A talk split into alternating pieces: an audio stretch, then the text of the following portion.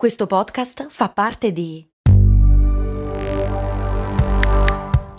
Voice Podcast Creators Company.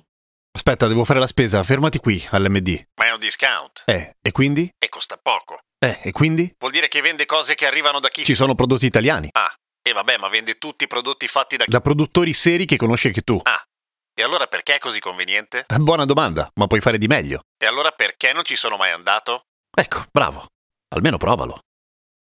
La magia dell'abbiocco, quella roba che ti prende dopo che hai mangiato o anche quando fa molto caldo. Ma perché ci succede?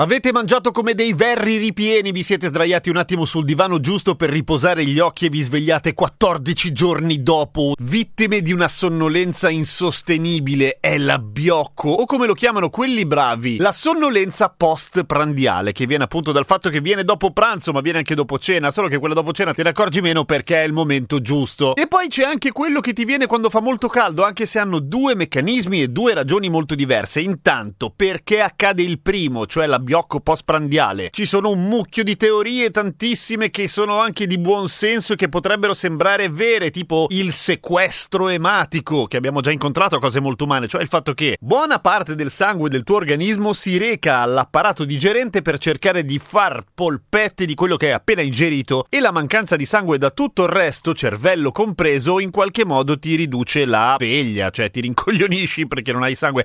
Ma non è esattamente così, in realtà è un pochino più complicato, cioè non è tanto la pesantezza del cibo che ingerisci quanto in realtà la quantità di carboidrati, quindi di zuccheri, che cambia le cose. Perché? Perché gli zuccheri vengono gestiti dal nostro organismo con ingenti quantità di insulina, che è fondamentalmente quella simpatica sostanza che ci serve a trasformare gli zuccheri in energia, ok? Il nostro pancreas, che è la fabbrica dell'insulina, ne produce a bizzeffe. Quello che succede è che appunto il livello di zucchero, di glucosio nel nostro organismo si abbassa di colpo, togliendoci di fatto un po' la benzina dal motore. Ma non è solamente questo, i carboidrati si legano a un simpatico composto che si chiama triptofano, che è presente in praticamente tutti i cibi che non sono ve- vegani, cioè tutte le cose, le proteine derivate dagli animali, ma non esclusivamente. I carboidrati fanno da taxi al triptofano che raggiunge così il cervello. Senza carboidrati non ce la farebbe. Raggiunge il cervello, il triptofano che cosa ti fa? È praticamente i mattoncini Lego per costruire due ormoni che causano sonnolenza, ovvero la serotonina e la dopamina, che fanno anche un sacco di altre cose, non è che causano sonnolenza, non è il principale compito, ma fanno anche quello. Ti causano il sonnino del dopo cena o dopo pranzo e tu ti accoccoli sul divano e ti abbiocchi e fai bene. Ci sarebbe però da chiedersi qual è dal punto di vista evolutivo la funzione di questa roba qua, nel senso che non sembra avere molto senso. Tu sei un uomo primitivo o una donna primitiva, selvaggio, libero, tranquillo, vai, cacci, mangi e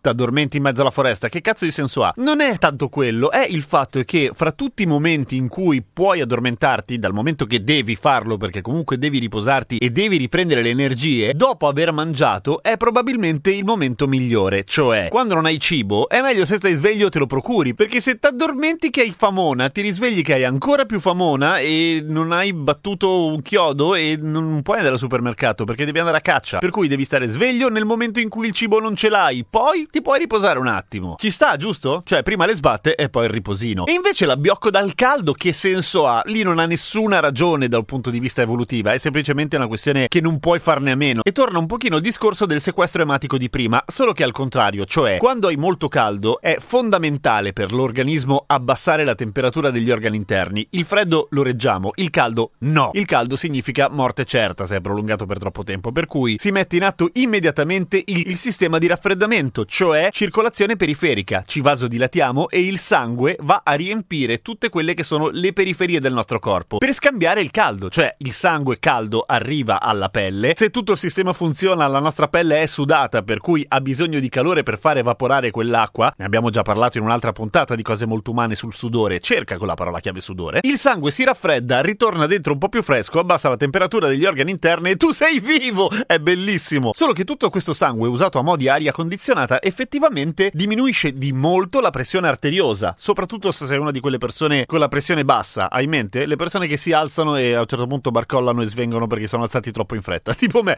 Ecco, quella cosa lì. Se soffri di pressione bassa, la pressione si abbassa ancora di più e la senti tanto la differenza ed ragioni un po' meno perché il cervello è meno pompato di sangue e ossigeno. Ora mi sembrava carino concludere questa puntata con una serie di consigli utili, magari presi dalla comunità scientifica per cercare di contrastare soprattutto la biocco postprandiale, nel senso che quello da caldo è cerca di stare fresco e bevi molta acqua, ma questo lo dice il TG tutti gli anni da 45.000 anni. Ma purtroppo i rimedi scientifici per evitare la biocco postprandiale sono fondamentalmente cerca di mangiare un po' meno, cerca di avere un'igiene del riposo abbastanza regolare e nel caso strafatti di caffè. Per cui eh, raga, non è che c'è una soluzione. Clicca segui a cose molto umane sulla tua piattaforma preferita, quello sì che fa la differenza. A domani con cose molto umane.